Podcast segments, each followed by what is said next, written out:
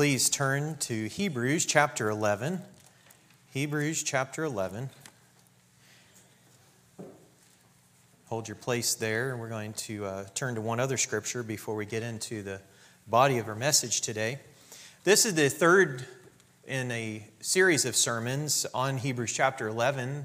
As we've been going through these first verses in the chapter, we learned that a faith that leads to the saving of the soul is a faith that pleases God. It's a faith that has confidence in the conviction of things hoped for and the things that are unseen. And that God, those who believe in God, He rewards those who seek Him. The faith that pleases God is a faith that worships like Abel and walks like Enoch and works like Noah. We also have learned that it's a faith that embraces promises, that receives those promises of God, that obeys God when He calls, even if it means we are pilgrims in this world, like Abraham was. But a saving faith is also a faith that overcomes the world, and that's going to be the title of our text today. A faith that overcomes and turn to 1 John. Hold your place there in Hebrews 11. Turn to 1 John because the Apostle John writes about this type of faith in 1 John 5, verses 4 and 5. When he says, For everyone born of God overcomes the world. This is the victory that has overcome the world, even our faith. Who is it that overcomes the world? Only the one who believes that Jesus is the Son of God. So, if we want to have any hope of overcoming the world, if we want to have this kind of faith that the Hebrew writer is talking about, we need to believe in Jesus, the Son of God. We have many examples of this kind of faith in this chapter, and we're going to review some more today in our text. But this, this morning, I was reminded as we were teaching the preschool class and it goes along with, our, with the sermon today.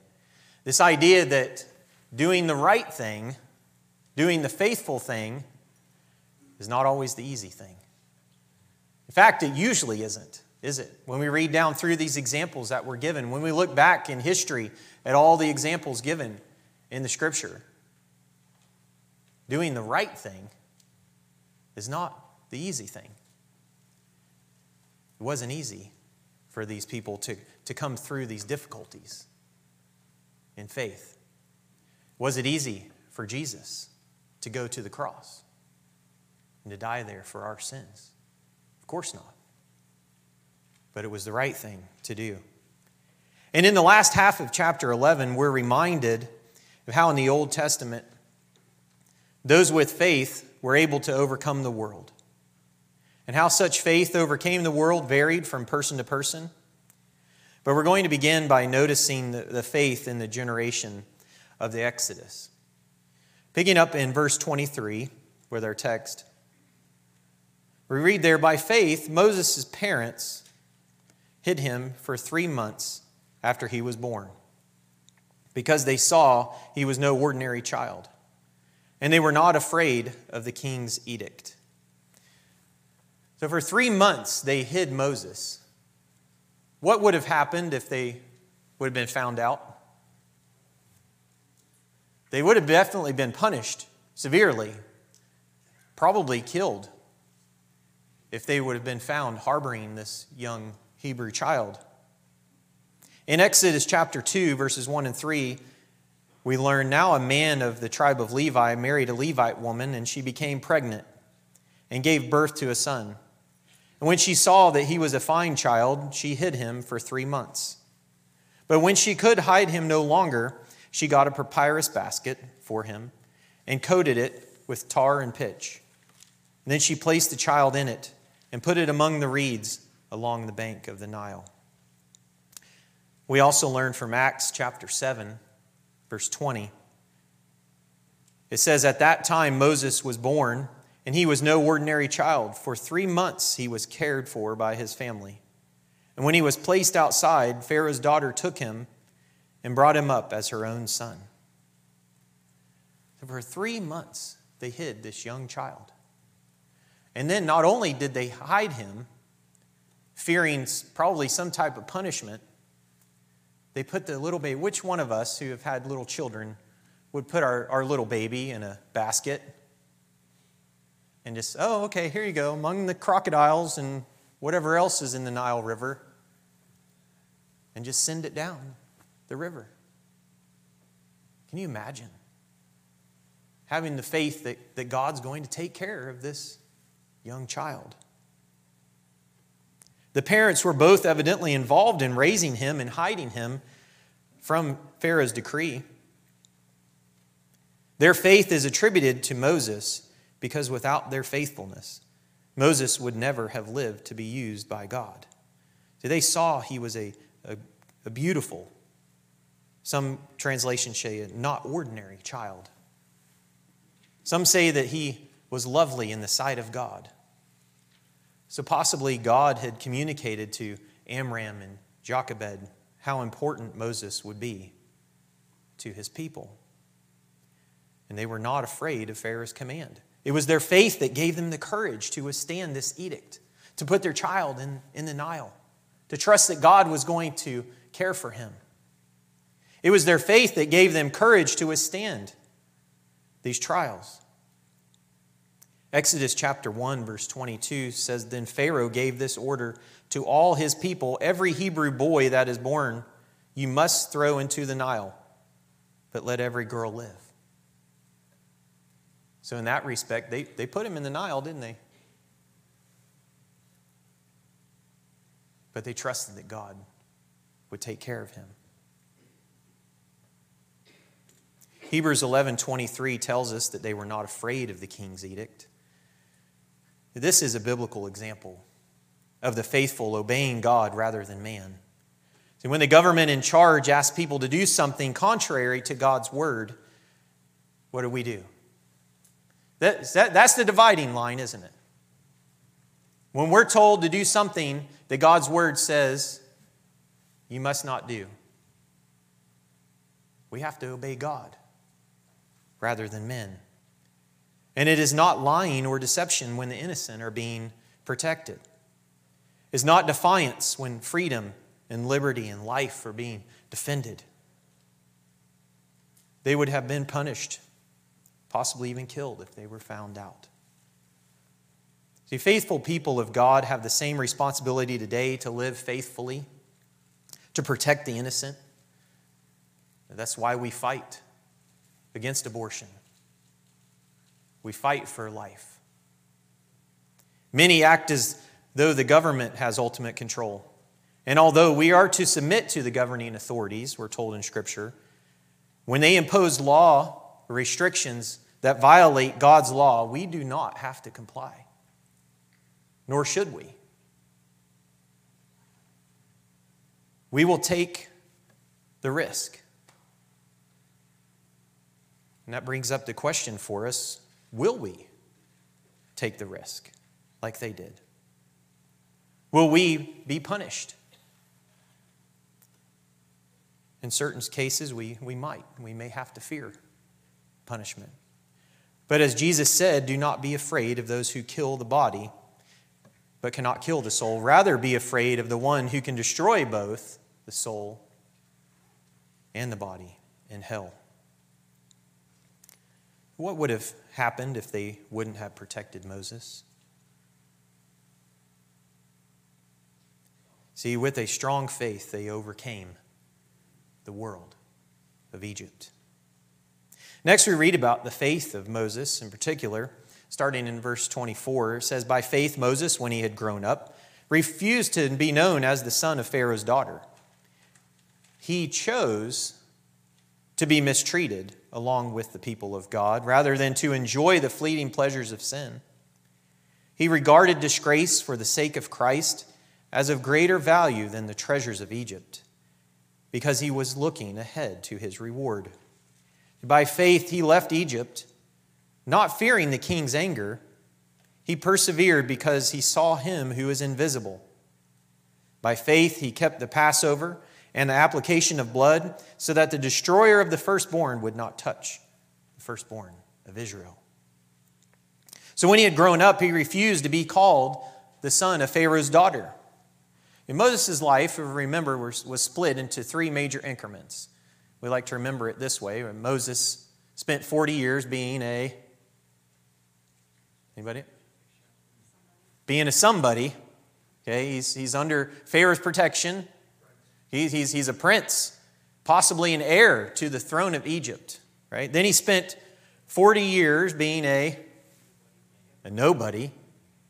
Right? He ran away, he's out in the wilderness, he's, he's not really doing much. And then his last 40 years, he spent 40 years being used by God, or servant of God. See, he is an example of how even those who become followers of God late in life can make a, a lasting impression for the kingdom. Someone may say, Well, I'm too old. I just, I've run out of energy. I've, or I, have done, I've done a lot. It's time for me to retire and to kind of step back a little. No, that shouldn't be our attitude. That's not the attitude of faith. We keep persevering, we keep in it, we keep doing God's will till the end. Moses was about 40 when he fled Egypt after killing the Egyptian slave driver. And we're told that he chose Scripture, it says specifically, he chose to suffer affliction with God's people rather than enjoy temporary, worldly, sinful pleasures. Now, is it a sin to be wealthy? No. Is it, is it a sin to hold a position of power? No. So, why does it say that Moses chose to be oppressed with God's people rather than to enjoy the pleasures of Egypt. See, sin is disobedience to God's will.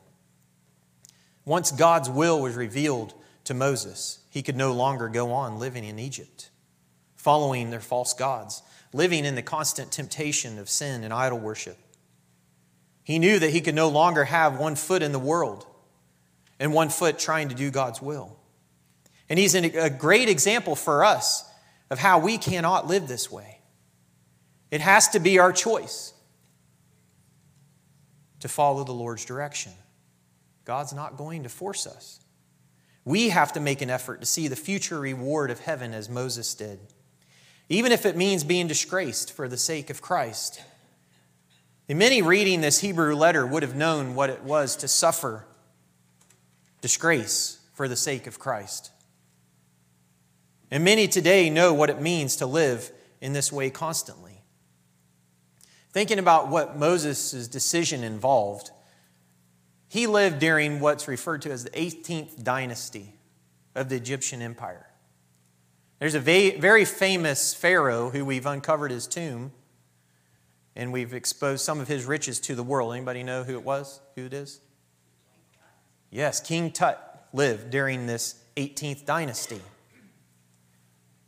And some people, based on the treasure just found in his tomb, just his helmet covering his coffin is estimated to be worth about $4 million in today's money. That's just the top part of his coffin. They found great riches in his tomb, and some think that this 18th dynasty that Moses was part of was the wealthiest dynasty in Egyptian history. And, it, and we probably couldn't even fathom the amount of wealth in today's dollars. That's how much money we're talking. Quadrillions worth of money. Moses gave that up to suffer with the Hebrews because it was God's will. Moses considered the reproach of Christ more valuable, much more valuable than the treasures of Egypt. Evidently, God revealed a lot to Moses about the coming Messiah, about how the, the Christ would suffer, and how even the ancients would receive great blessing through what Jesus would do. Moses received the promises of God through faith, and he looked to the reward There's his confidence in things that are hoped for. He was focused on his heavenly reward. And by faith, we're told he left Egypt. He knew God would protect him. It wasn't the wrath of the king of Egypt that he feared, it was the wrath of God. So through faith, he endured. He had conviction in things not seen. He kept the Passover and the sprinkling of blood. He believed in God's warning regarding the death of the firstborn during the plagues. He had Israel sprinkle the blood of the lamb on the, the lintels and the doorposts, and his faith led him to act on God's command. And in doing so, he protected God's people from destruction. So by faith, Moses overcame the world of Egyptian bondage. Next, we see the faith of the nation of Israel. Verse, in verse 29 and 30, it says, By faith, the people passed through the Red Sea as on dry land, but when the Egyptians tried to do so, they were drowned. And by faith, the walls of Jericho fell, and after the army had marched around them for seven days, did they pass through the Red Sea on dry ground? What a sight! Can you imagine what that would have looked like? And we can, we can have representation of it maybe on the stage or on TV, but certainly there's no way to explain how that would have sounded, what it would have looked like to walk through on dry ground. And then have the Egyptians who followed them be swallowed up into the depths. And we're told they destroyed the city of Jericho when they walked around the city for seven days. How many times did they walk around the city in total? Walked around seven, times, seven days, and on the seventh day, they walked around seven times, 13 times altogether. They marched around this city. Every time, if you ever seen the, the, the cute Veggie Tales movie about this, what are, what's the enemy doing? Uh, every time they're walking around the out, outside of the walls, they're up on top of the wall. they're laughing at them. They're throwing things down. Up. They're probably, what are you doing? What's this great army walking around the city? What are you going to do by walking around the city and shouting and blowing trumpets? But they did it, willing to face ridicule, willing to face shame, because it's what God said for them to do. See, true faith is continuing to do what God said, even if it doesn't make sense to us. But it showed their faith in God rather than in their own military might. And by faith, Israel overcame the world of Egypt and of Palestine. We're told next in verse 31 of the faith of Rahab the harlot. It says, By faith, the prostitute Rahab, because she welcomed the spies, was not killed with those who were disobedient. It's important that we don't pass over this verse casually. Because there's a lot wrapped up in that, that little verse. It shows us how the wonders of God affected even the Gentile nations years before God's people were allowed to enter the land of Canaan. That Rahab had heard of the miraculous events surrounding God's people, and she believed in God. That should cause us to think, folks, how, how are we working as God's people so that people know, people in the community in Monroeville know, People in the state of Pennsylvania know this is, this is God's people. This is what they're doing. And it's obvious that God is working through them. Gareth Reese, in his comments on this verse, says some have tried to soften the word prostitute to say innkeeper or hostess, but there is no reason to take the word other than literally. That she is here called faithful implies that she'd repented of her old ways and had changed her lifestyle and had adopted, was adopted into the commonwealth of Israel. In fact, we would affirm that she has changed before the spies were welcomed into her home. For she already knows a great deal about Jehovah and the marvelous victories that he accomplished years earlier. See, she believed in God. She received the two spies from Israel with peace and confidence even risking her own life to harbor them, lying to the men who were searching for them. So some think that because of what she had heard about God working through his people, she had already started to repent in her life. She had already started to make these changes in her life. And that should cause us to think about, see, the things that we do, the ways that, that we affect our community, help people to begin the process of repentance. Recently, we learned a, a, a neat phrase when we were at the, the leadership seminar in January. And he used it, the speaker used it a few times. He said, Kindness leads to repentance. Kindness leads to repentance. As people see God's church working, serving, doing His will, it will start to help them in that process of repentance. Therefore, Rahab did not perish with the unbelievers when Jericho was attacked. She becomes even the great grandmother of Jesse, who was David's father.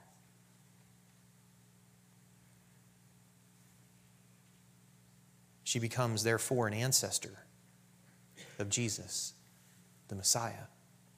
And by faith, Rahab overcame the world of sin and unbelief. Through faith, Israel received the promised land as God had told Abraham, Isaac, and Jacob. In the process, by faith, they overcame what obstacles the world placed before them. And even a Gentile like Rahab became a recipient of the promise by her faith. But the need for faith didn't stop there. And as we continue, we'll see some examples here of faith in the promised land. Faith in the promised land verses 32 through 40. Saying, What more shall I say? I do not have time to tell about Gideon, Barak, Samson, Jephthah, about David and Samuel and the prophets, who through faith conquered kingdoms, administered justice, and gained what was promised, who shut the mouths of lions, quenched the fury of the flames, and escaped the edge of the sword, whose weakness was turned to strength, and who became powerful in battle and routed foreign armies Women received back their dead, they raised to life again. There were others who were tortured, refusing to be released so that they might gain an even better resurrection. Some faced jeers and flogging, even chains and imprisonment. They were put to death by stoning. They were sawed in two. They were killed by the sword. They went about in sheepskins and goatskins, destitute, persecuted, mistreated. The world was not worthy of them. They wandered in deserts and mountains, living in caves and in holes in the ground. These were all commended for their faith, yet none of them received none of them received what had been promised. Since God had planned something better for us so that only together with us they would be made perfect. So at this point, the Hebrew writer begins this summation of others who could be listed among the faithful in this chapter, and what many others went through because of their faith. Just reading down through that list, we can once again see how doing the right thing, doing the faithful thing, is usually not the easiest thing.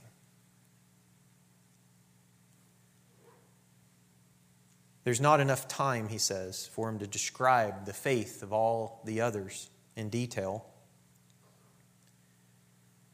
But what their faith accomplished is listed. We're told they conquered kingdoms.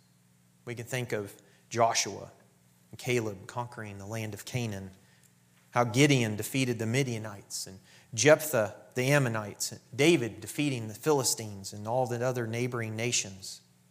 And all these examples are well documented in Scripture and in history as concrete evidence of God's power and how He fights for His people, how He fights for those who are faithful.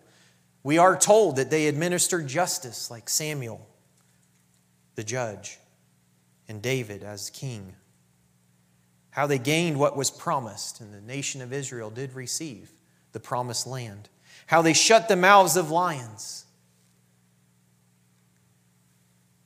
The Spirit of the Lord came on Samson and enabled him to tear a lion apart, we're told.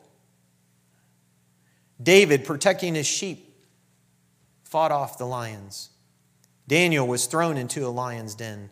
Benaiah, one of David's mighty warriors, we're told, killed a lion in a pit on a snowy day. They quenched the violence of fire. We can think about Shadrach, Meshach, Abednego, the fiery furnace, and they were honored in a special way. More than likely, met Christ in the fiery furnace. They escaped the edge of the sword. David fleeing King Saul, Elijah fleeing Jezebel, Elisha escaping King Jehoram of Israel, who wanted him murdered. Their weakness was turned to strength, as with Samson, when his, after his hair was cut. Hezekiah, who was given 15 more years to live. David, when he went up against Goliath. Esther, when she walked in facing the king. They became powerful in battle. And we can think of all the, the battles that God won for his people. Gideon with just an army of 300. Jehoshaphat defeating Edom. Hezekiah, whose faith led to an angel coming through and killing 185,000 enemy soldiers in just one night. Women received back their dead, like with the widow of Zarephath and the Shunammite woman. Some were tortured, refusing to be released, and they obtained a better resurrection, we're told. Some faced jeers and flogging and even chains and imprison- imprisonment. Some were stoned. Jewish tradition says Jeremiah was stoned to death. It also says Isaiah was sawn in two. Some were tempted, some were slain with the sword. And there were those who wandered in the desert in sheepskins and goatskins, destitute, afflicted, tormented.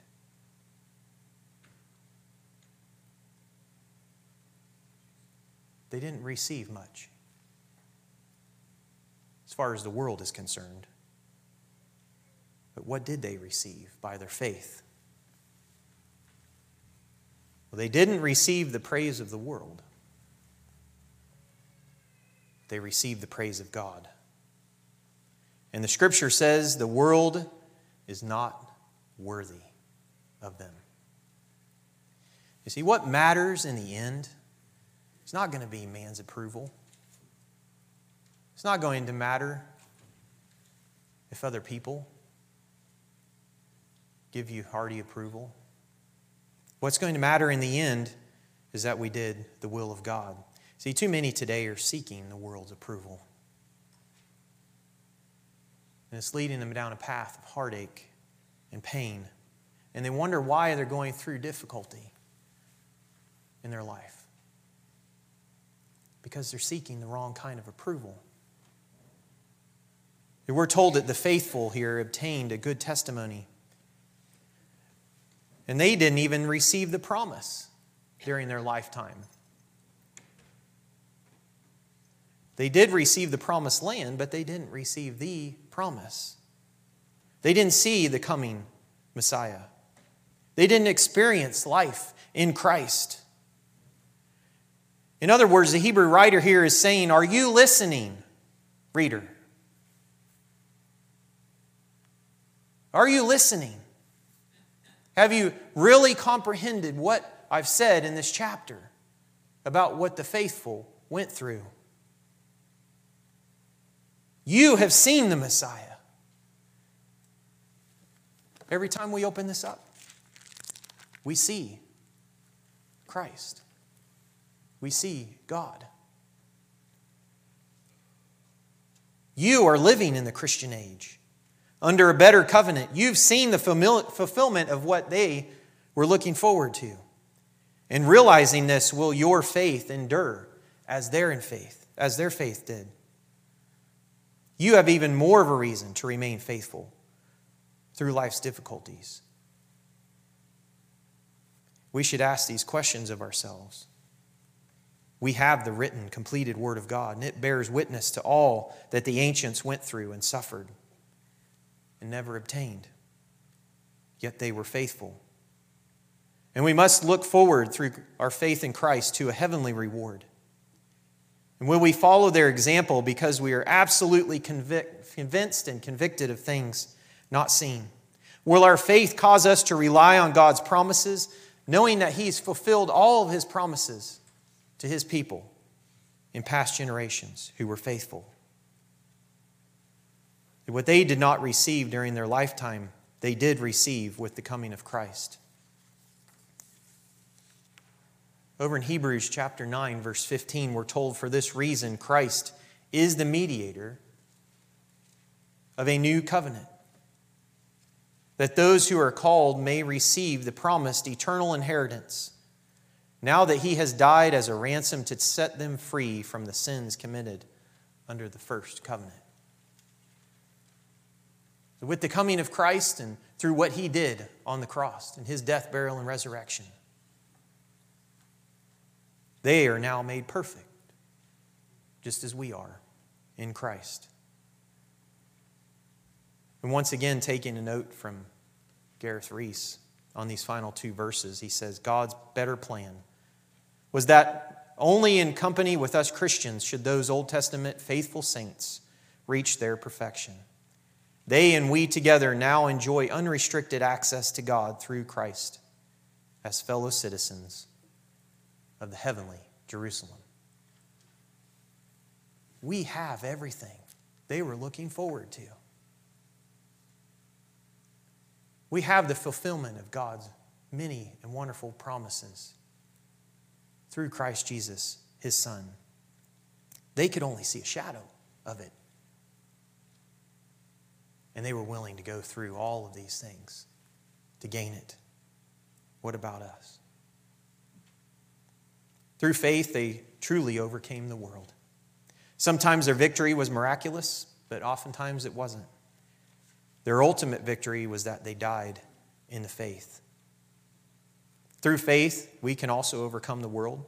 Faith in Jesus as the Son of God will give us the victory, as we read at the beginning. Victory over the world's temptations, victory over the world's persecutions. And the victories we win may not be as impressive as those listed in this chapter, but we, if we are faithful unto death, the reward will be the same. May these heroes of the faith serve to motivate us to have a faith that pleases God, to have a faith that receives His promises, and a faith that overcomes the world. We may not win the praise of the world, but we will receive the praise of God. Such is the faith of those who God is not ashamed to be called their God. And such is the faith that leads to the saving of the soul. We're going to have our worship team come back up. We're going to play a song as we always do, a song of invitation, to offer an opportunity for anyone here today to become a follower of Christ to start the journey of faith in Jesus Christ. If you believe in Him, you're willing to turn toward God, repent of your sin, you're willing to confess Him before men and be immersed into Christ for the forgiveness of your sin and the gift of the Holy Spirit. We're going to offer that opportunity for you today.